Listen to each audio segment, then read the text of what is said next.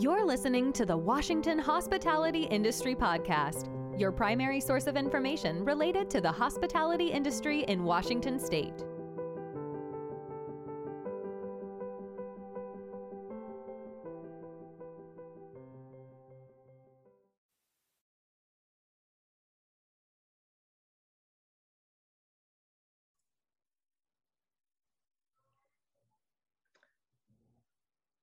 Good afternoon. We are here today with Janie Sacco from the Small Business Administration in Seattle. Um, today, we're going to talk about PPP forgiveness. And if you want to go ahead and come in, and we'll get a bunch of people settled in. Um, if you have questions, please feel free to put them in the Q&A under the Q&A button, and we can, uh, so we can save the questions for later. And we can answer them online. So, all right.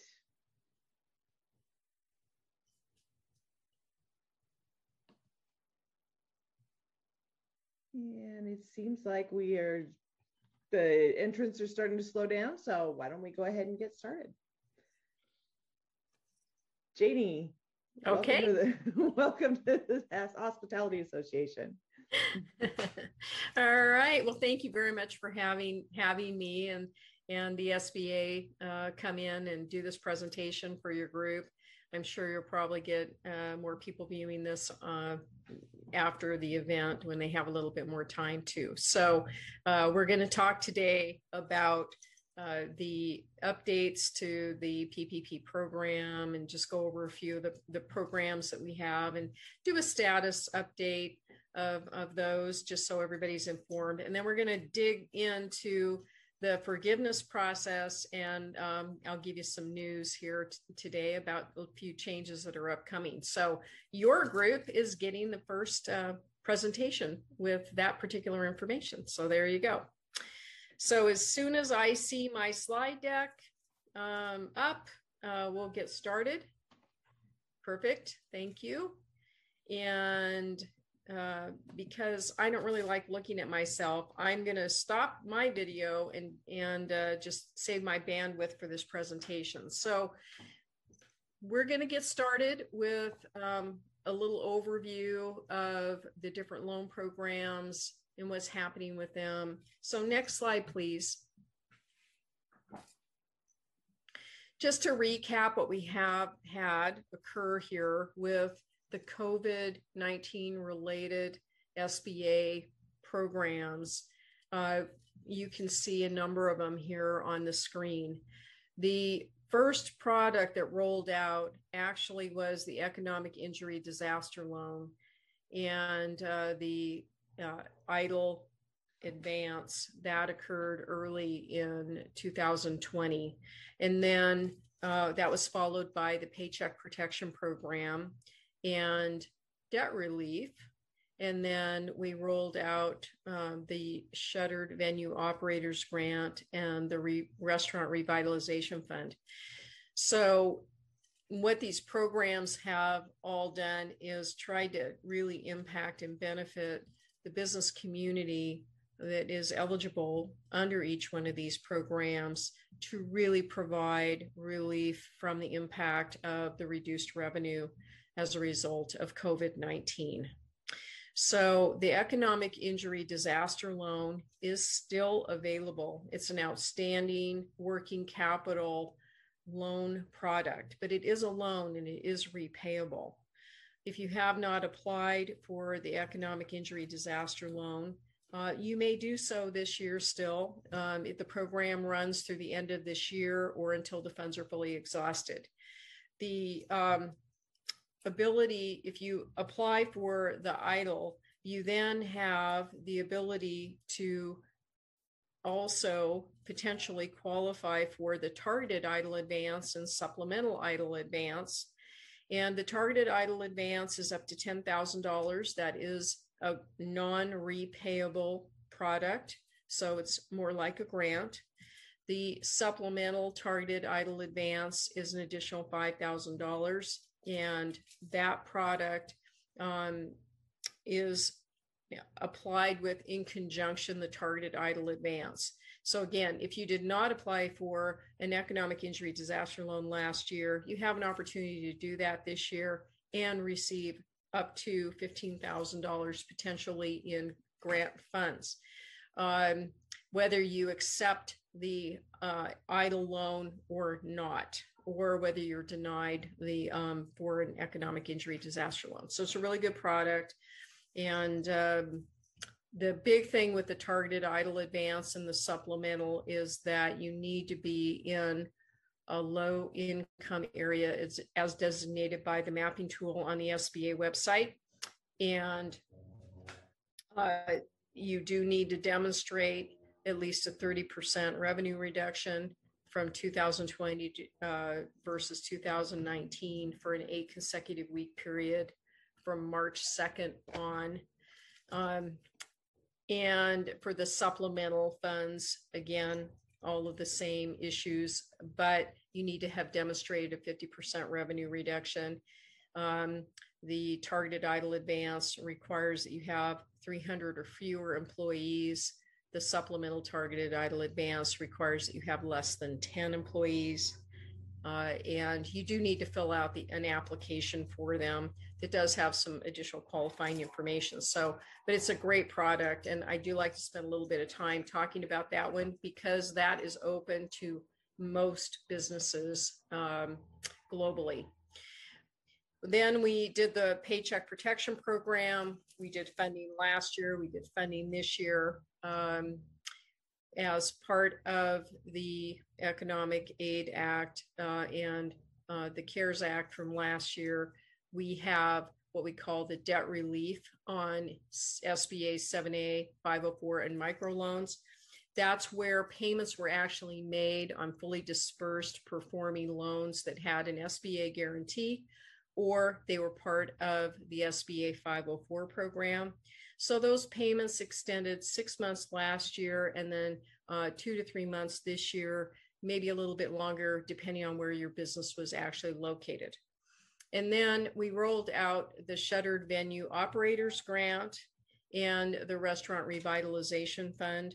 Um, the Restaurant Revitalization Fund ceased taking applications on May 24th. The Shuttered Venue Operator Grant is still accepting applications so please check out um, those programs on our website. Next slide, please. So let's start on the PPP program. What uh, I really want you to see is the program expired technically on May 31st, 2021, although applications stopped being accepted by all um, all lenders on May 28th. Um, all of the applications that made it in the queue by May 28th, 2021 are still in the process of being acted on by the SBA. So uh, there's still an opportunity to have one of those applications approved by the SBA, so long as the application was submitted by your lender by May 28th. We're trying to get through all of the applications that are pending by the end of this month in the state of Washington this year, we had almost $6 billion in PPP first and second draw funds go to businesses in our state. That was represented by slightly over 91,000 loans. And we were the 12th most nationwide in, uh, by state in terms of dollars issued under the first and second draw program for this year. You can see the national numbers. Um, at almost $278 billion, and there was almost $7 million worth of loans extended. So it was a very strong showing and uh, production for this year to help the small business community. The most interesting thing for this year is that uh, when you're looking at the actual dollar amounts of the loans, most of the loans, 95.4%, were $150,000 and less. And that's really important for the forgiveness side because all of those loans, 95.4% of the loans issued um, this year, are eligible now to use the 3508S form. So the average loan size uh, for this year was $42,000. So it's really important for us to see that many, many small businesses that were looking at needing loans of, of $50,000 or less were truly served this year um, with the products and the way this program was rolled out throughout 2021. Next slide, please.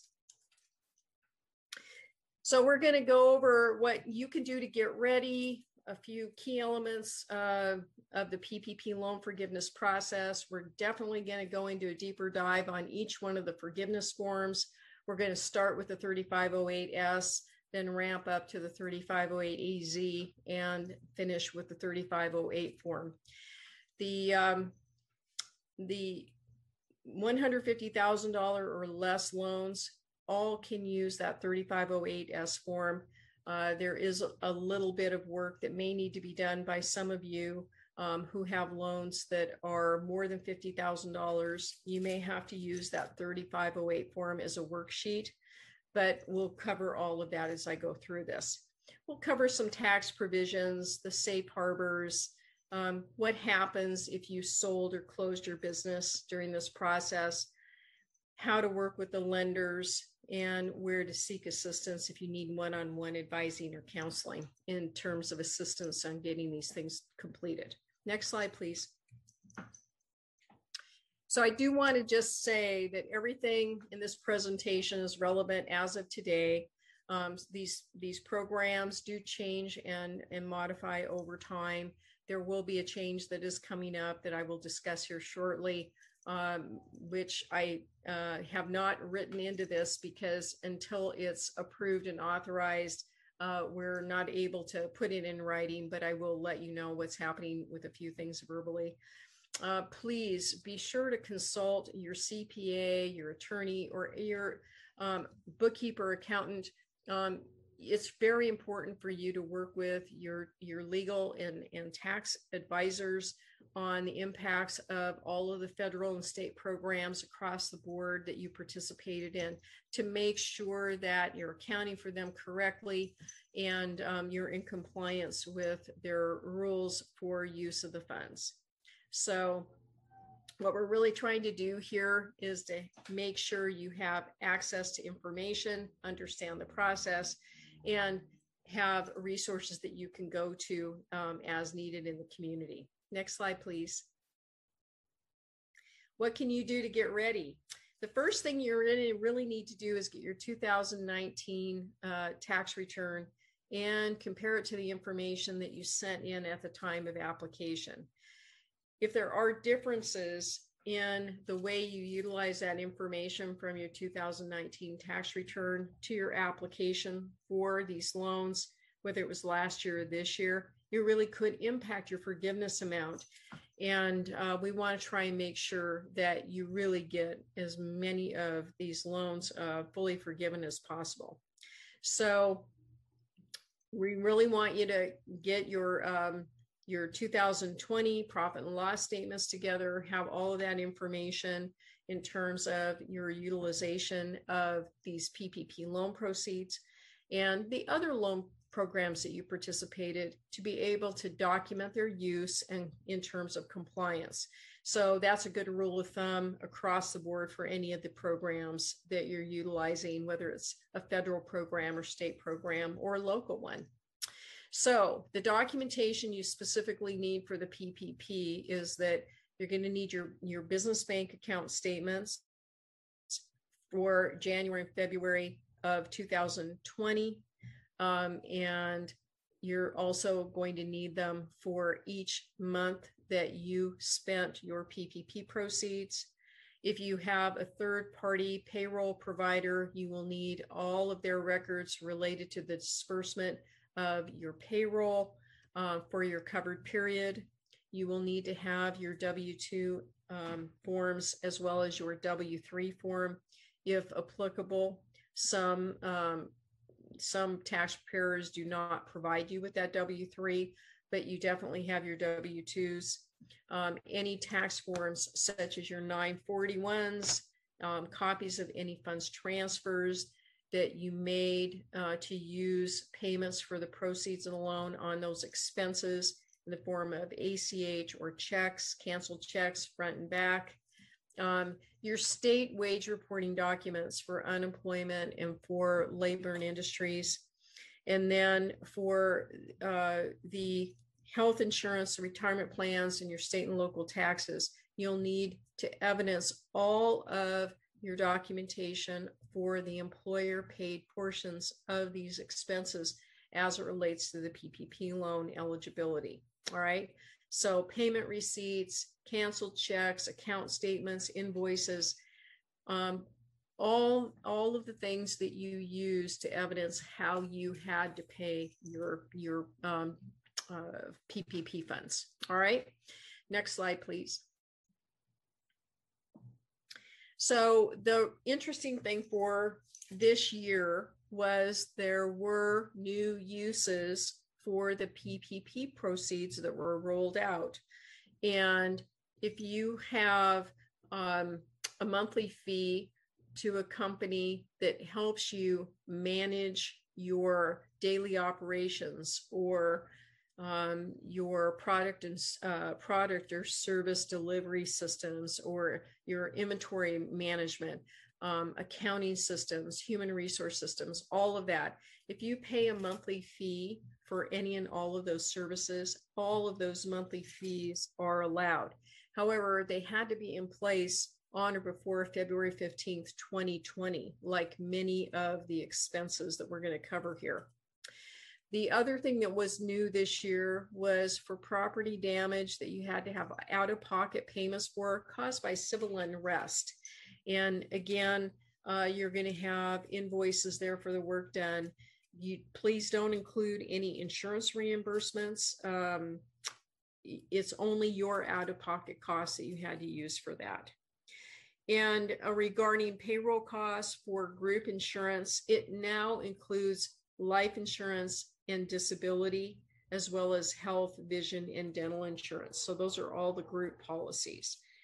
And then um, the other thing is if you had these expenses last year and you had a PPP loan last year, you can also use all of these expenses as part of your eligible expenses during your covered period for 2020. All right. So covers this year and last year. So that's um, a very good thing. The other thing I do want to point out, and you'll see this when we talk about the form, uh, if you have two separate PPP loans, you do have to apply for them separately because they have different qualification requirements and they have different loan numbers. And you'll see that visually when we go through our application documents. Relatively speaking, the EIDL advance from 2020 is no longer relevant as part of the PPP loan forgiveness process.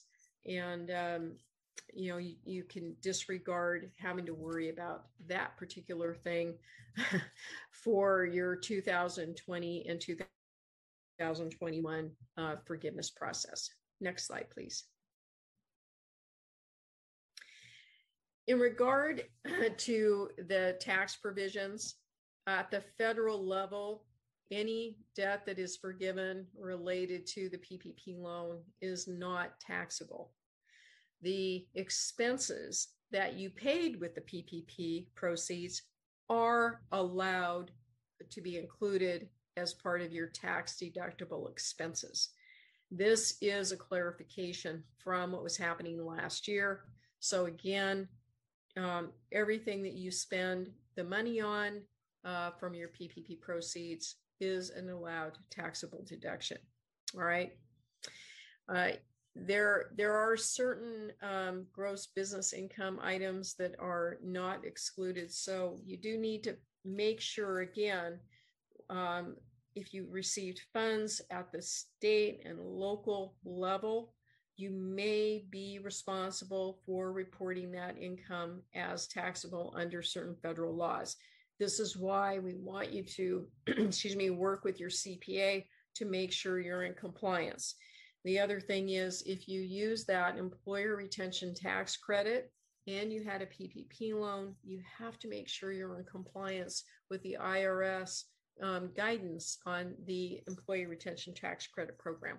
So just be aware that um, not all uh, programs are equal in terms of um, interchangeability and compliance. So you really have to pay attention on the ones that are outside of the PPP program. Next slide, please. So, what are the steps for applying for loan forgiveness? Well, first thing is that um, for right now, your lender is processing your application. And what I do want to say, and this is new, is that the SBA this year has been working on uh, providing a methodology for you as the borrower to apply directly with the SBA for forgiveness on the smaller dollar transactions. So, uh, about by July 15th, we will have more information to share with the small business community on those smaller dollar loans um, as to bypassing going back to your lender and just submitting the application to the SBA through a portal. So if you have not signed up for updates from the SBA already, please go to www.sba.gov slash updates and you will be able to sign up for all of the updated information that's going on with the SBA programs, including this information about the forgiveness portal. So, again, stay tuned for that, but we're looking for information to be finalized by the middle of next month. All right. So, for right now, again, if you want to process your application for forgiveness, you do that through your lender across the board on all loan amounts. You do need to compile the documentation that I mentioned earlier. You submit the forgiveness form and the documentation, if required, to your lender. Um, that, that can be done either with some lenders manually, it may be totally electronic with others. So I would encourage you to talk to your lender, go to their websites, take a look at how they're processing their applications for forgiveness please continue to communicate with your lender throughout this process because they are the ones uh, still uh, um, on all loans right now. And after about the middle of July, they will continue to process the larger dollar loans. Um, you'll need to make sure that you understand exactly what they want you to, to provide so that you can achieve full forgiveness on your loan. Please remember that all loan forgiveness forms um, may be submitted up to a maximum of 10 months after the end of your covered period. And um, if you do that, then you don't have to make payments on your loan until the forgiveness amount is determined. All right. So, again, please um, submit your forgiveness applications to um, either your lender or to the SBA, as the case may be, after the middle of next month, um, within 10 months after the end of the borrower's covered period. All right. Uh, what will happen is all the applications uh, can be submitted when you have used all of your PPP loan funds. You can document the use of the loan proceeds. And again, the lender is ready to accept the applications. Many lenders this year deferred accepting applications for forgiveness because they were working on um, generating new loans. So now that that process has closed, you'll see more of them looking to the forgiveness process and helping you with that. Next slide, please. So the question always becomes which form do I use? Well, uniformly, if your loan is $150,000 or less, you will use Form 3508S. If your loan amount is more than $150,000, then you have two optional forms to use, and you need to make a determination of which one you need to use. So we're going to walk through the 3508 EZ form. It is only two pages of um, application documents to submit, and it's relatively simple. But you do need to meet at least one of the two eligibility statement criteria in order to use that form. All right, we're going to be covering that shortly here. If your loan amount is more than $150,000 and you determine that you cannot use the 3508 EZ form, then you have to use the long form. And it's actually not that long, but it does, it is a little bit more labor intensive and does take a little bit more time. What I do want to point out here is that if your loan amount is over $50,000 and up to 150,000, you may need to use the 3508 form as a worksheet. You don't need to submit it to your, your lender, but you may need to use it as a worksheet to help you make sure you are self certifying the correct forgiveness amount. All right, next slide, please. So payroll costs are all cash contributions, including salaries, wages, commissions, cash tips, vacation pay, hazard pay, bonuses, and parental, family, medical leave, sick leave, severance pay, whole bunch of stuff. And then you have the employer payroll costs for the group life insurance, disability, health, vision, and dental, as I said earlier, as well as the employer paid retirement plan contributions and then the employer paid state and local taxes. So, what's uh, not there is you cannot include federal taxes that are paid to the IRS. Those are not eligible uses of payroll costs. Um, as I indicated earlier, if you submit your loan forgiveness application within 10 months after the last day of your covered period, your payments are deferred until a determination is made on the amount of forgiveness.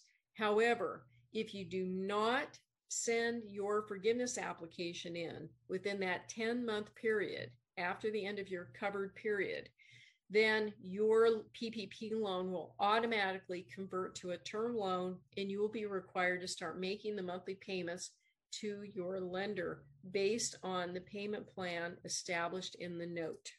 All right. So uh, payments on any remaining unforgiven loan proceeds um, are then converted over to a term loan within the remaining term of your note. All right. And your lender will work with you to establish the monthly payment. And if it seems like it's a little bit too high, then you can work with your lender to actually negotiate um, a more reasonable payment. And the thing is, what we're trying really hard to do is to keep these loans within a five year maturity from origination of the note to the maturity date. However, um, there there is an ability for the lenders to go up to a 10 year period of time from the origination of the loan uh, to the maturity end if need be. So again, please work with your lender. The costs that are not eligible are salaries that are in excess of the $100,000 in cash compensation. Um, if your employees reside outside the United States, or if um, you, your employees received sick or family leave time under the Family First Act um, that was paid not by you, that is not includable. And then independent contractors are not eligible as part of um, the compensatable um, payroll. All right. They are independent contractors. They could have applied for a PPP loan on their own. Next slide, please. So, what I do want to say here is that with each application document, there's a whole series of representations and certifications. There's um, audits and appeal rights. Uh, those are uh, established, and um, hopefully, you won't have to go through the audit or the appeal process. But you do need to represent and certify all the statements that are on these application forms. and we're going to go through them as we go through each one of the, the forms. All right.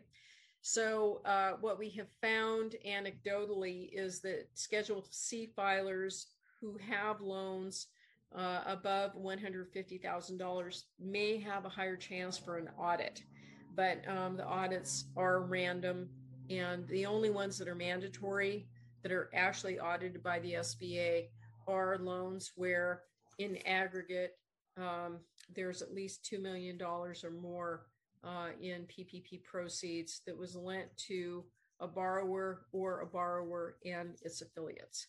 Next slide, please.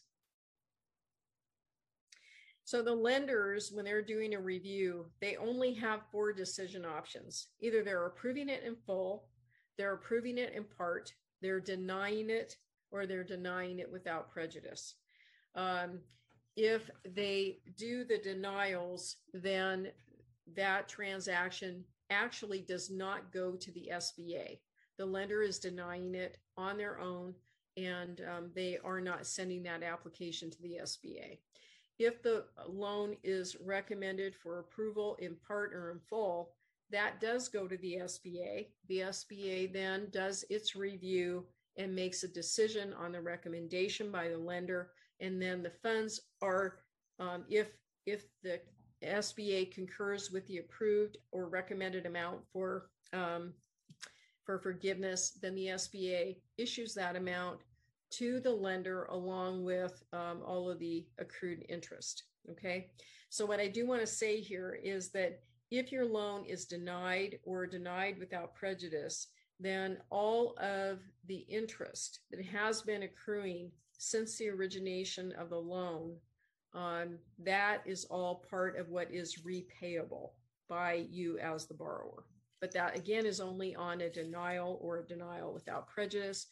Um, and then if your loan is approved in part, um, again, only the portion that was not forgiven and its related accrued interest is payable by you.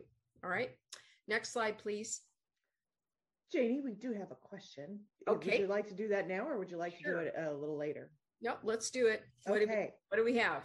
To clarify, one, the new types of for- forgivable expenses that were announced in January 2021 are forgivable on any PPP one loans received in 2020. And number Yes. two, yes? That's correct. Okay. They're And retroactive to the the. Um, if you have not applied for forgiveness yet for a loan in 2020, then those expenses that were allowed this year are retroactive and and can be part of your forgiveness application for a 2020 PPP loan. Okay. And on PPP two loans, do expenses need to be within covered, the covered period only, meaning that the start of PPP two funding date? Or can expenses be prior to funding date, but after February 2020 to be included and forgiven? They have to be um, incurred and paid, uh, incurred or paid during your covered period. All right. So if you had past due compensation um, or compensation owed to your employees prior to the start of your covered period, that would not be eligible. Um, it has to be incurred and paid during your covered period. Okay, thank you. All right. Okay, so um, thank you for those questions. It's always good to have them and keep them coming in because we want to make sure this is good quality information for you. All right, so if you sold your business, let's start with that one. There's two ways you can sell a business. You can sell the assets only, and you retain your legal entity name and tax ID number. The other option is you sell the stock ownership of your business or the membership ownership of your business to somebody else, and they now own your legal entity name and your tax identification number. Okay. So, in the case of a full asset sale, you are, as the seller, are responsible for the PPP loan forgiveness process if you retained your legal entity name and tax ID number. if you have sold your ownership in your business to someone else and they now own the legal entity name and tax ID number that you had a PPP loan under, they are responsible for submitting the information to, to their lender for the forgiveness uh, process. All right. I would hope that you would help them, make sure they have all the information that they need to get that done. But that's the process there. Um, if you closed your business, then uh, you must still submit a forgiveness application if you want the loan to be forgiven. All right. So even if the business is closed, if you still have a PPP loan outstanding, please submit it for forgiveness to have that um, resolved for both your business and your lender. There is um, a procedural notice on the sba.gov slash ppp website for uh, business sale transactions and it's a little bit complex but you if you're in the process of trying to sell your business and you have an outstanding ppp loan please work with your lender because they need to make sure that you're following these procedures and they can help you with that process. Um, sometimes the procedural notices are a little overwhelming, and that's when you can rely on your lender to help you through it. All right. Um, we need to make sure that everybody um, is is covered as best we can with these PPP loans, and making sure everybody's getting them forgiven is really the key. All right. Um, again, I need you to just make sure you check with your lenders uh, on their website to see if they have a portal, electronic process for submitting your applications for forgiveness, or if you can do it manually. Um, it's generally on their website. There are a few institutions that are um, doing it electronically, and they are sending emails out to their customer base to let them know when they are um, allowed to go in and submit their application for forgiveness. So check your emails, make sure you're staying on top of that because you don't want to miss any opportunities to get in there and get it, your loan forgiven. All right. The other thing I do want to say is because still at this point, um, the lender is controlling your forgiveness process please, if you're in doubt about any documentation needed or any uh, allowed expenses, please check with your lender for a determination. Again, for right now, on all of the loan amounts, your lender is reviewing that forgiveness application, and they're the ones that are making the determination about the forgiveness amount um, that is being recommended to the SBA. So you want to do everything you can to be in compliance with their needs and um, their their guidance. So just keep that in mind. Next slide, please. All right, so now we're going to actually get into the uh, the PPP forgiveness forms. So let's start with the form 3508S. Let's talk about the safe harbors and um, the related information. So, what I want to point out first and foremost is that if you have a $50,000 or less loan, there is no FTE requirement, nor is there a reduction in compensation requirement that you're you have to meet. Okay, so again, for loans that are 50,000 or less, and as you remember from what I showed you uh, on a slide earlier, that's mm, I think over 85% of the loans that we did this year are 50,000 or less. You do not have to show full-time equivalent status for your employees and comply with any requirements related to that. And you do not have a requirement for complying with maintaining your compensation of your employees, whether it's salary or hourly wage, at at least 75% of their pre COVID wage. So, again, $50,000 or less, that's your loan amount. You have no compliance requirements, and you can just submit your application. If your loan amount is over 50,000 and up to $150,000, then you do have to certify that you have met the full time equivalency requirement and you complied with maintaining your compensation of your employees, whether it was salary or hourly wage rate, at at least 75% of pre COVID levels. All right.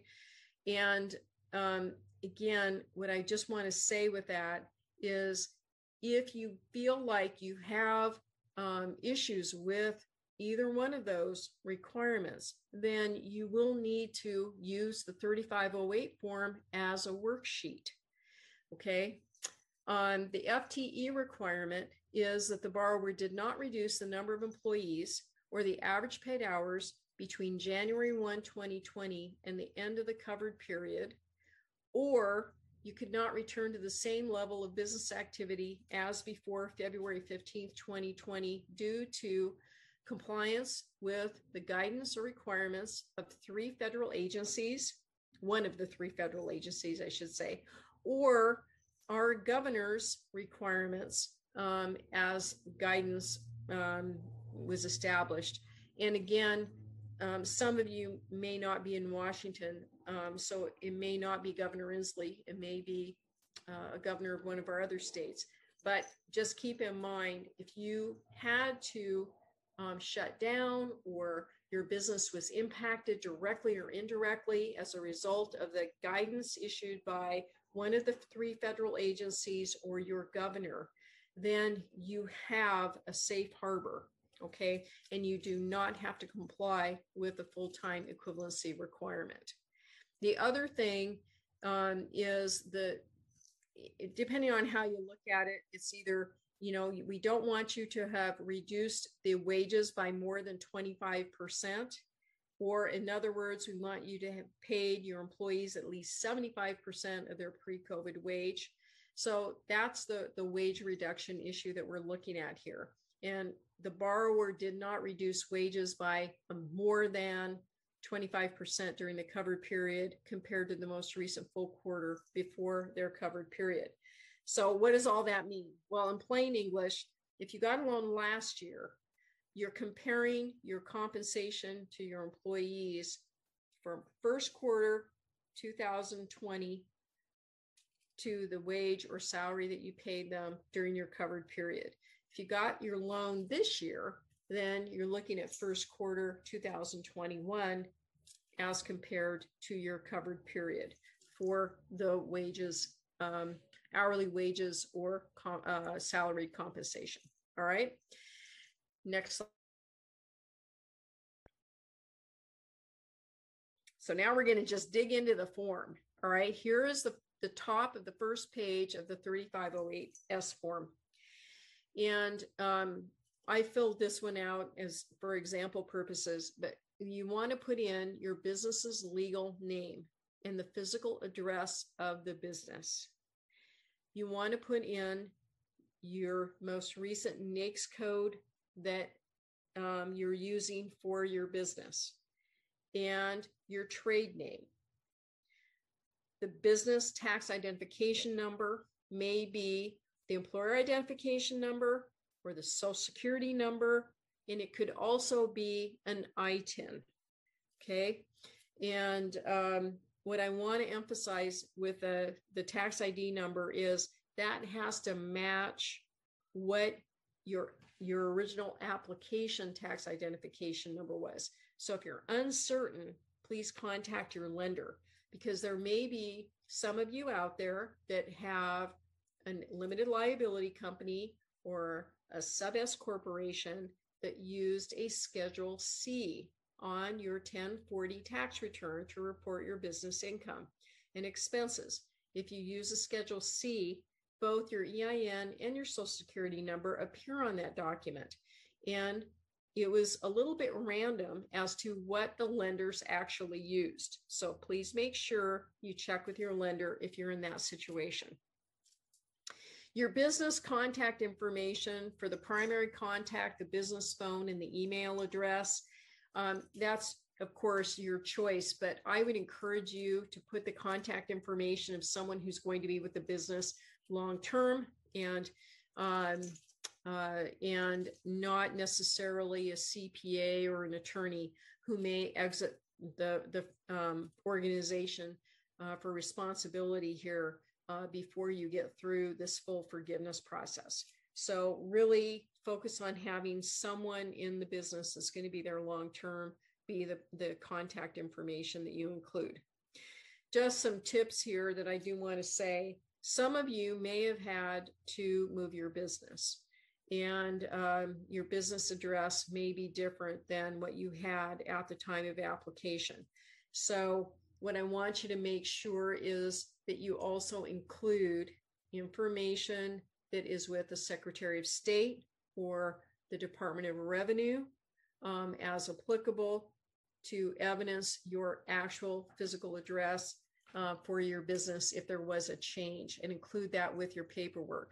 The same thing is true for the NAICS code. If you did have a NAICS code change for any reason, please um, go into the Department of Revenue information and give um, a screen print of the NAICS, code that is used with your company right now. So the Secretary of State website is www.sos.wa.gov.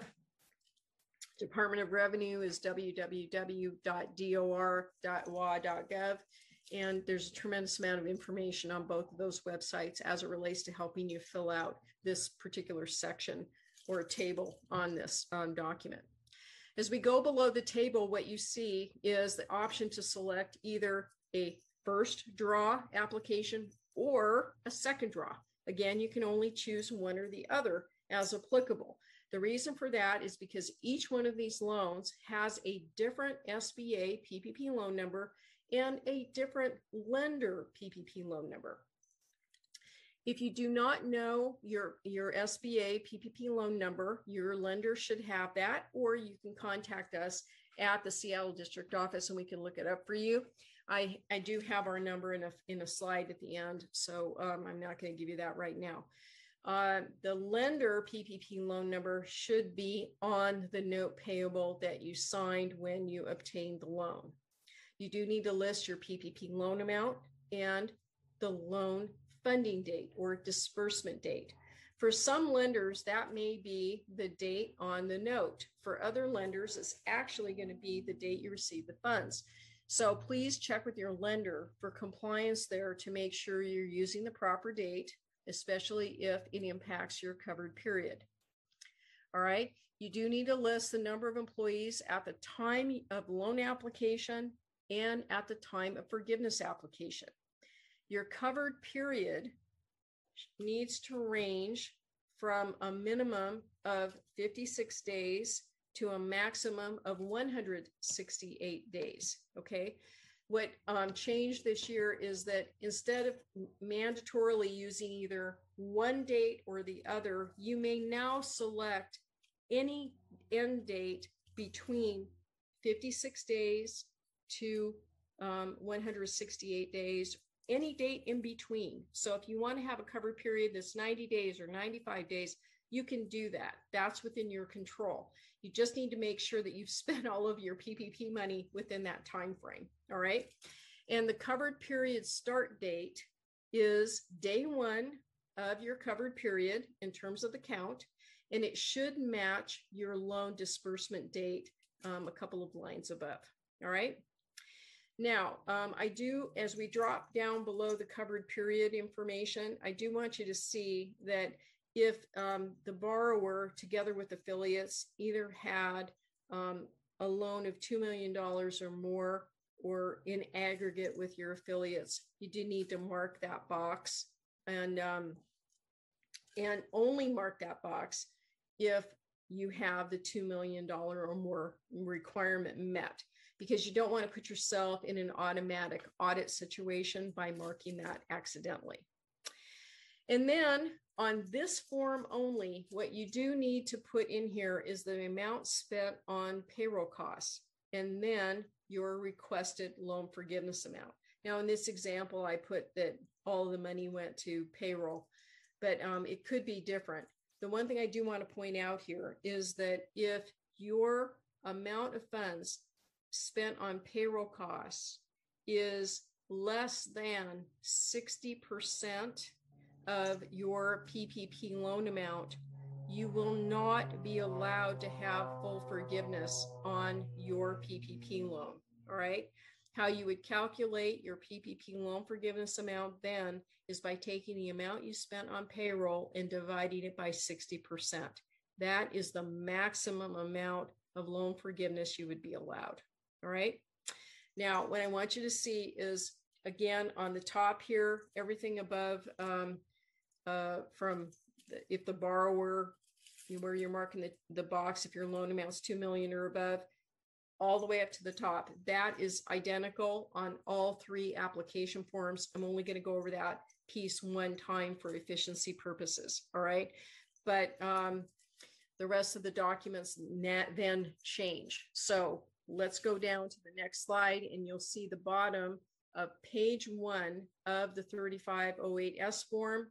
You have to initial both of these statements uh, regarding representations and certifications on behalf of the borrower. Again, both of these need to be true and correct and initialed by the authorized representative for the borrower submitting the application.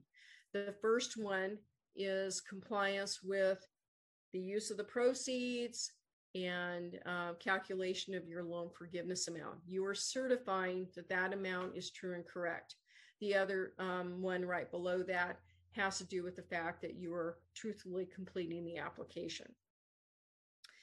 Um, and a signature by the authorized representative of the borrower is required. You do need to put uh, print the name, the date of the application, and the title of the authorized representative. All right. So if your financial institution allows you to do this manually, again, you're going to do it, um, you know, manually. If it's electronic, then you will be again initialing and signing electronically. So that's consistent with all of these forms. All right. So if your loan amount is $150,000 or less, this is the document that you can sign, complete, and send in.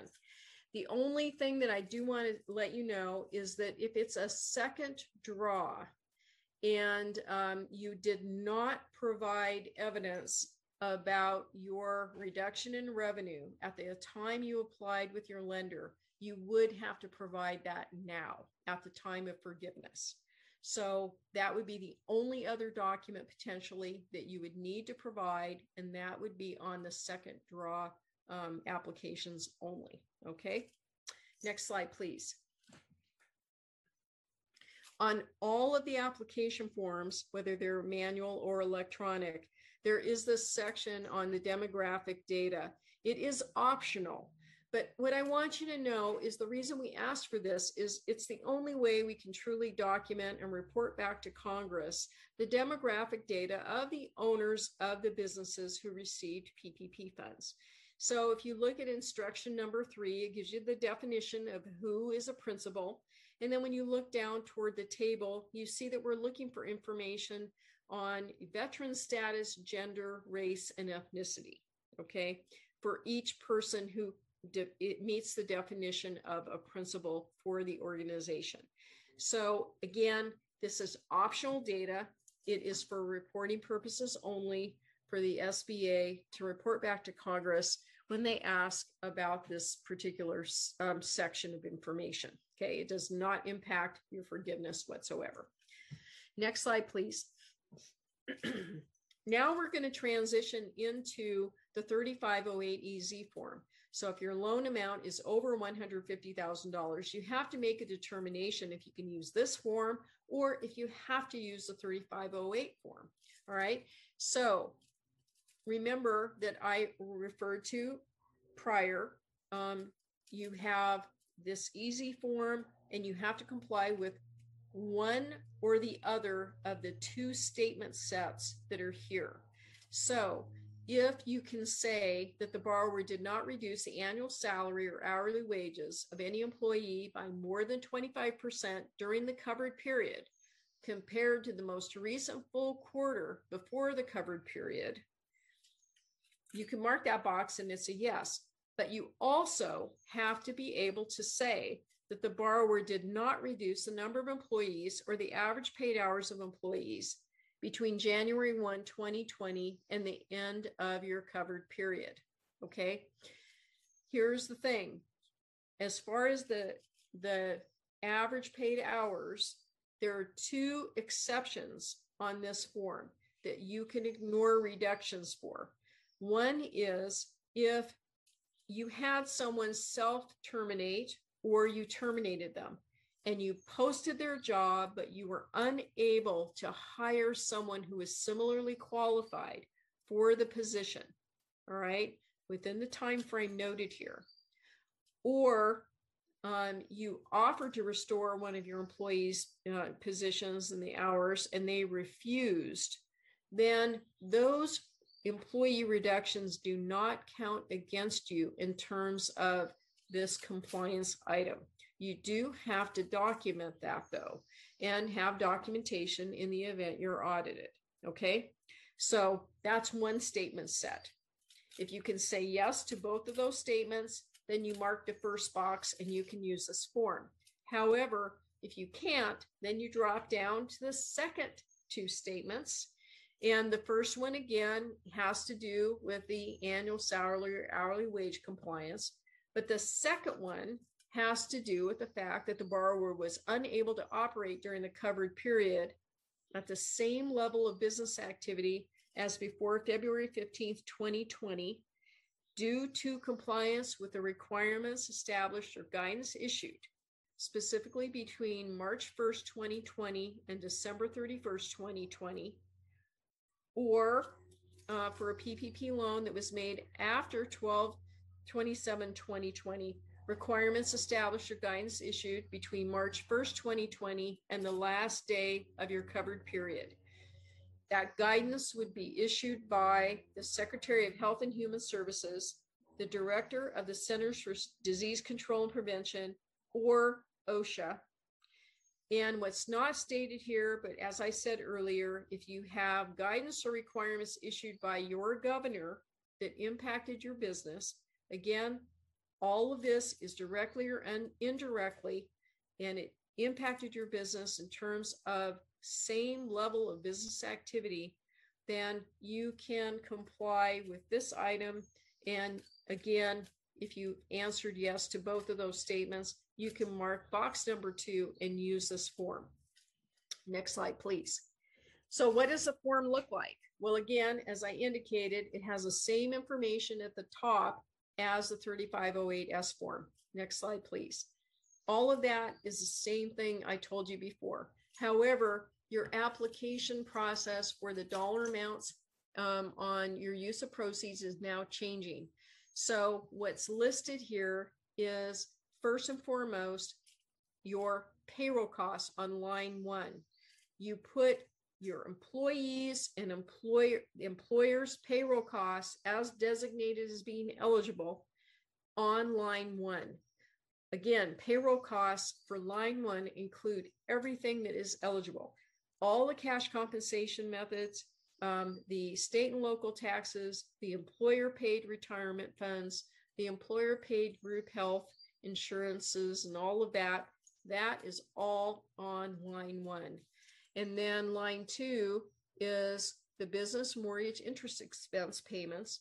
That really is a little bit of a misnomer, but what it is is if you had a secured business loan um, in place on or before February 15th, 2020, and you were required to make payments which included interest, and you paid them, not the SBA, but you paid them out of pocket, that interest expense is includable on line two. Line three is rent or lease payments. So that includes your facility lease payments during your covered period, and it also includes um, your equipment lease payments. All right. And those lease agreements needed to be in place on or before February 15th, 2020. And um, I'm going to say there is, as of what I heard today, some allowance if you had to change your location as a result of all of this COVID stuff, um, those lease payments may be allowed as well. Okay. Um, line four is utility payments. There are very specific utility payments that are allowed for inclusion. Garbage and sewer are not among them. So it's water, telephone, um, your um, transportation costs, which are actually defined as the fuel expense for your business vehicles. Um, your internet ex, um, fees monthly are includable in there as well. So please take a look at the definition of utilities and only include those that are allowed there.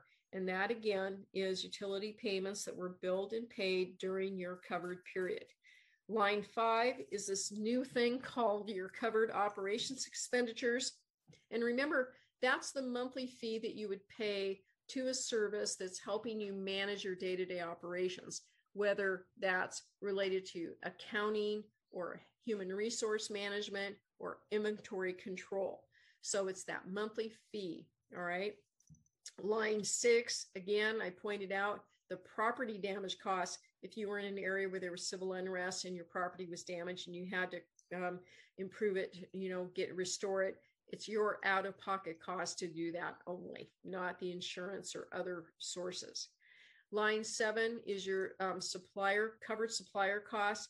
If you had um, a supplier agreement that was in place on or before February 15th, 2020, and then COVID hit and you you couldn't make the payment, um, you could use the uh, the PPP proceeds to honor those obligations. Okay. Um, line eight is uh, again a new one. This one is a covered worker protection expenditures. So that includes not only the personal protection equipment for your employees, but if you had to put up barriers or any kind, make any kind of modifications to their work environment to get them back in safely working with COVID going on, those, those expenditures are includable here. So now what you do to determine your potential forgiveness amounts is on line nine, you're adding up all of the expenses that you paid compliant with lines one through eight. That's one total. Line 10 is your PPP loan amount. Line 11 is 60% of line one. 60% of your, I'm sorry, Yes, 60% of your expenditures for payroll costs. So this is really a confusing one. And what it's really designed to do is to let the lender or reviewer know that if you did not spend at least 60% of your proceeds from the PPP loan on payroll, you cannot have full forgiveness of your PPP loan. So the way you would determine your maximum allowed amount is by taking line one, your payroll costs, and dividing it by 60%. That will then give you your maximum allowed amount for forgiveness under this loan. So then you drop down to line 12 and you take the smallest of lines 9, 10, or 11, and that is your forgiveness amount you're requesting. Next slide, please. Do we have any questions out there? I'm not seeing any in the Q and A, so not not just yet. No. Okay. All right. I have one for you at the end just to make sure. Okay.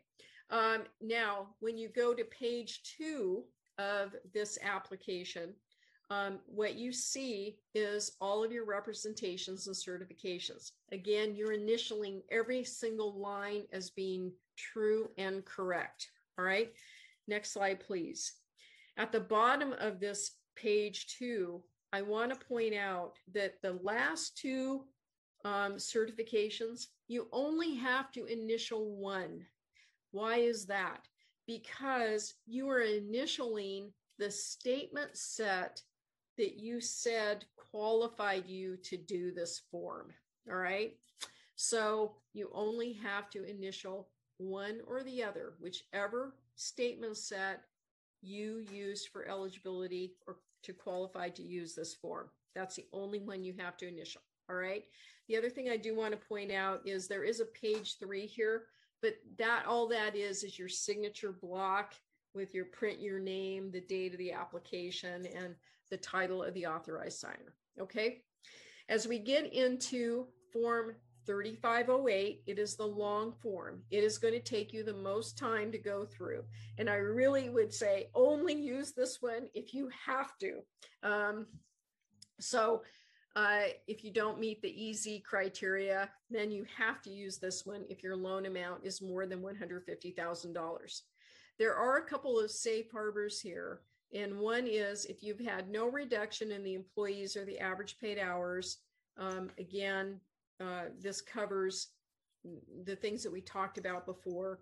Um, if you did have a reduction in your um, full time equivalents, you can go to safe harbor number one. And what that is, is again, this statement about you're unable to operate between February 15th, 2020 and the end of your covered period due to the compliance with the federal agencies or your governor's requirements uh, for operation under COVID.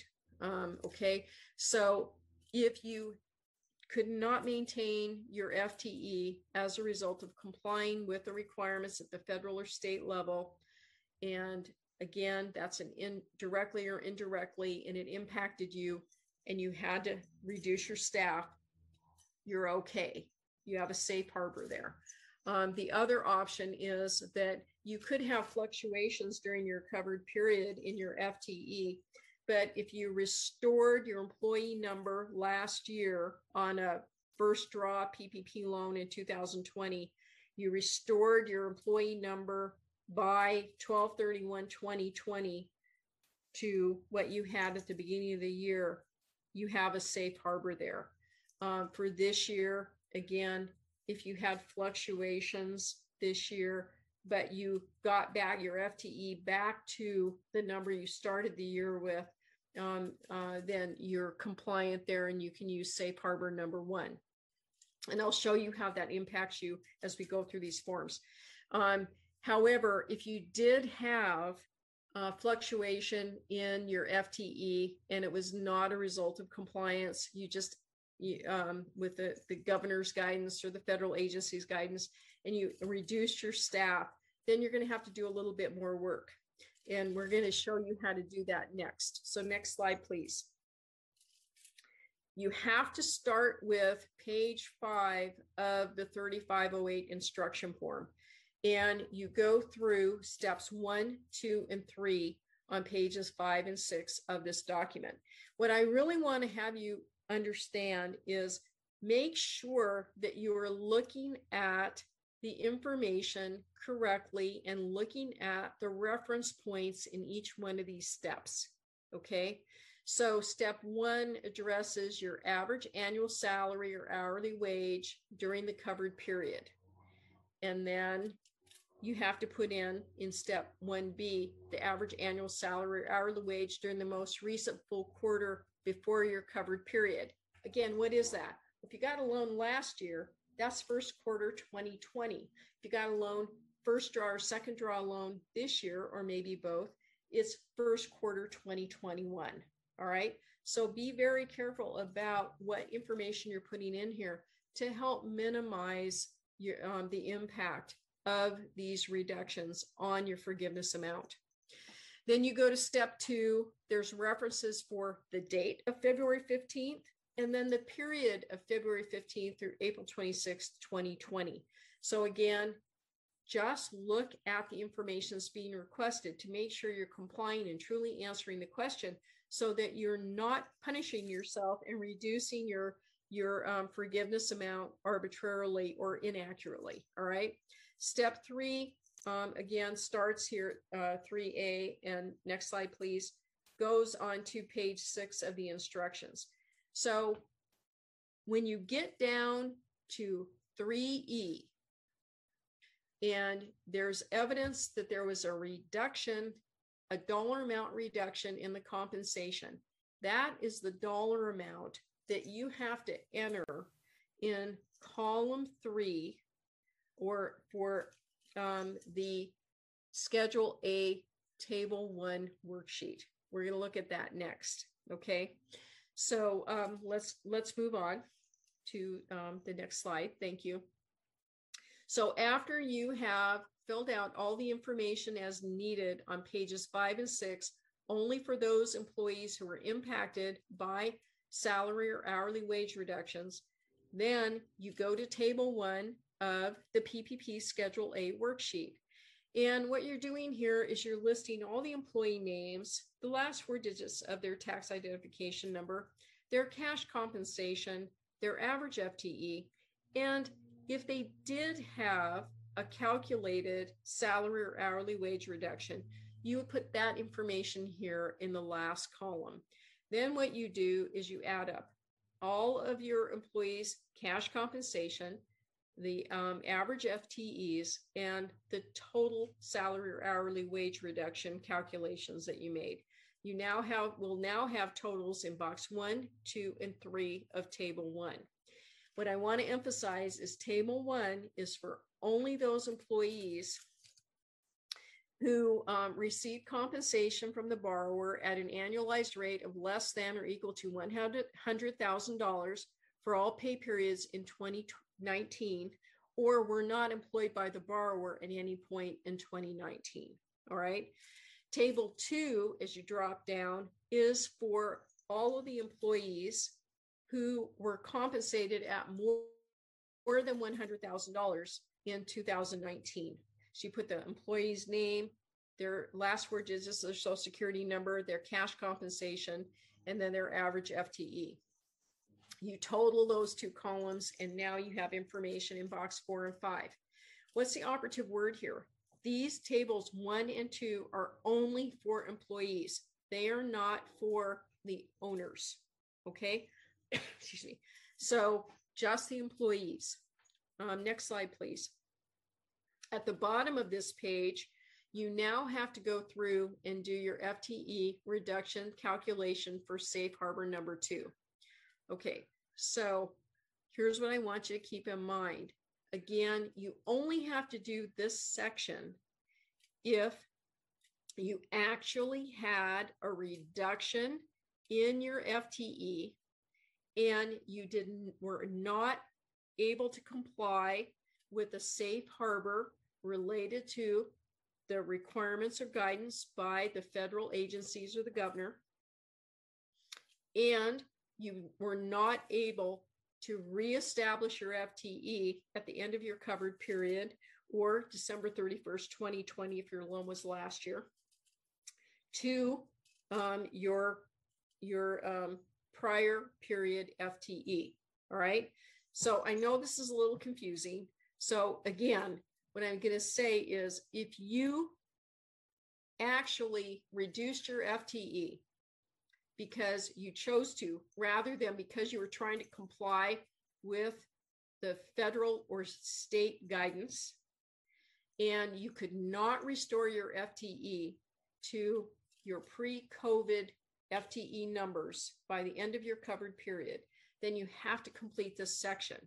And this section will result in a calculation that you'll do later on these forms that will also reduce your forgiveness amount potentially. All right. So you go through steps one through five and you just do the math. All right. But again, I want to say play, pay close attention to the dates that are referenced here because I don't want you to punish yourself arbitrarily by not complying with the date requirements in here for the information. All right. Next slide, please.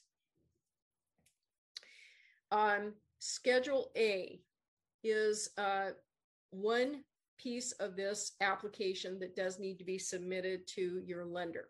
So on line one, you are transferring the information that you totaled in box one from the Schedule A worksheet table one. Line two is a transfer of the information in box two, and line three is a transfer transfer of the information in box three, all from Schedule um, Schedule A, Table one. And then you drop down to lines four and five. They are transfer information from the worksheet for box four and box five. All right. Now, line six is you're totaling the amount here that was the employer contribution for the employee group insurances. Line seven is the employer contribution for the employee retirement plans. Line eight is the employer contribution for the state and local taxes assessed on the employee compensation. So lines one through eight have to deal with the compensation only for the employees. When you drop down to line nine, that's where you put in your compensation for the owner employees or the self-employed individuals and, and general partners okay? And if there's more than one owner in the business that was compensated then you need to do a separate table for them and transfer that information in. So you're creating a manual table that you would attach with this document all right? But that would only be for the owners if you needed to. And then you're now totaling the year payroll costs. On line 10, you're adding up lines 1, 4, 6, 7, 8, and 9. And keep in mind, line 10 of Schedule A will transfer over to the first page of your application for forgiveness document. Next slide, please. We're almost done. So, how am I doing time wise? Well, we're a little bit over, so if anybody, any of our uh, viewers have to go, remember we are recording this, so we, if you need to come back, you can watch the end of it later. Okay, and I cut this down. okay, so um, now on page three at the bottom of this particular form, you're looking at compliance with the full-time equivalency issue. All right, so here's what I, I want you to hear Line 13 is where you have to put a number. All right. If you had no reduction in employees or average paid hours, you mark the little box and then you put a one on line 13. If you were able to, to answer yes to the FTE reduction safe harbor number one that I've been talking about, compliance with the guidance or requirements of Health and Human Services, Center for Disease Control Prevention, OSHA, or the governor, you mark that little box and you put a one on line 13. However, if you could not comply with either of those, then when you did that five step um, uh, information on the prior sheet, on line 11, you're going to transfer over the average FTE calculation from that worksheet and put it on that line. And then you're going to take line 12 again by, by adding up lines uh, two and five from that worksheet and putting the number there. And then for line 13, what you will do is take line 12 and divide it by line 11, and it will be a number less than one. Okay. And again, remember, line 13 is transferred over to the first page of the um, application for forgiveness document. We'll see that in a minute here. Next slide, please. At the top of the form, same information I've said before. Next slide, please.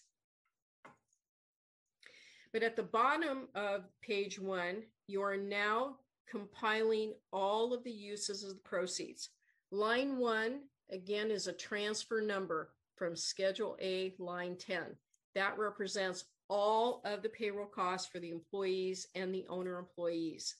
Line two, three, four, five, six, seven, and eight, I've gone over already as it relates to that easy form. It's the same compliance issues here. Okay.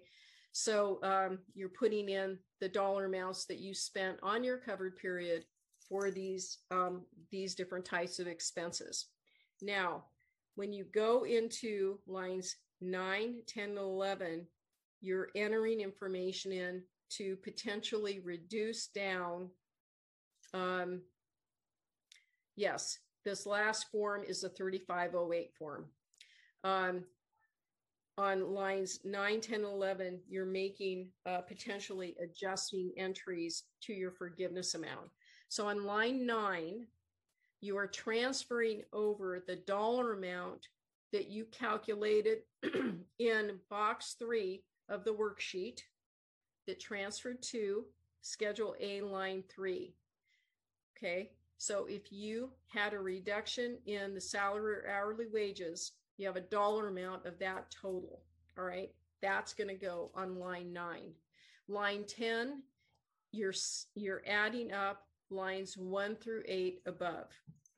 And then you're subtracting the dollar amount you entered on line 9 for the wage reduction calculation. Line 11, you're now taking the FTE reduction quotient that was on Schedule A, line 13. That, that number is either going to be one or less than one. All right.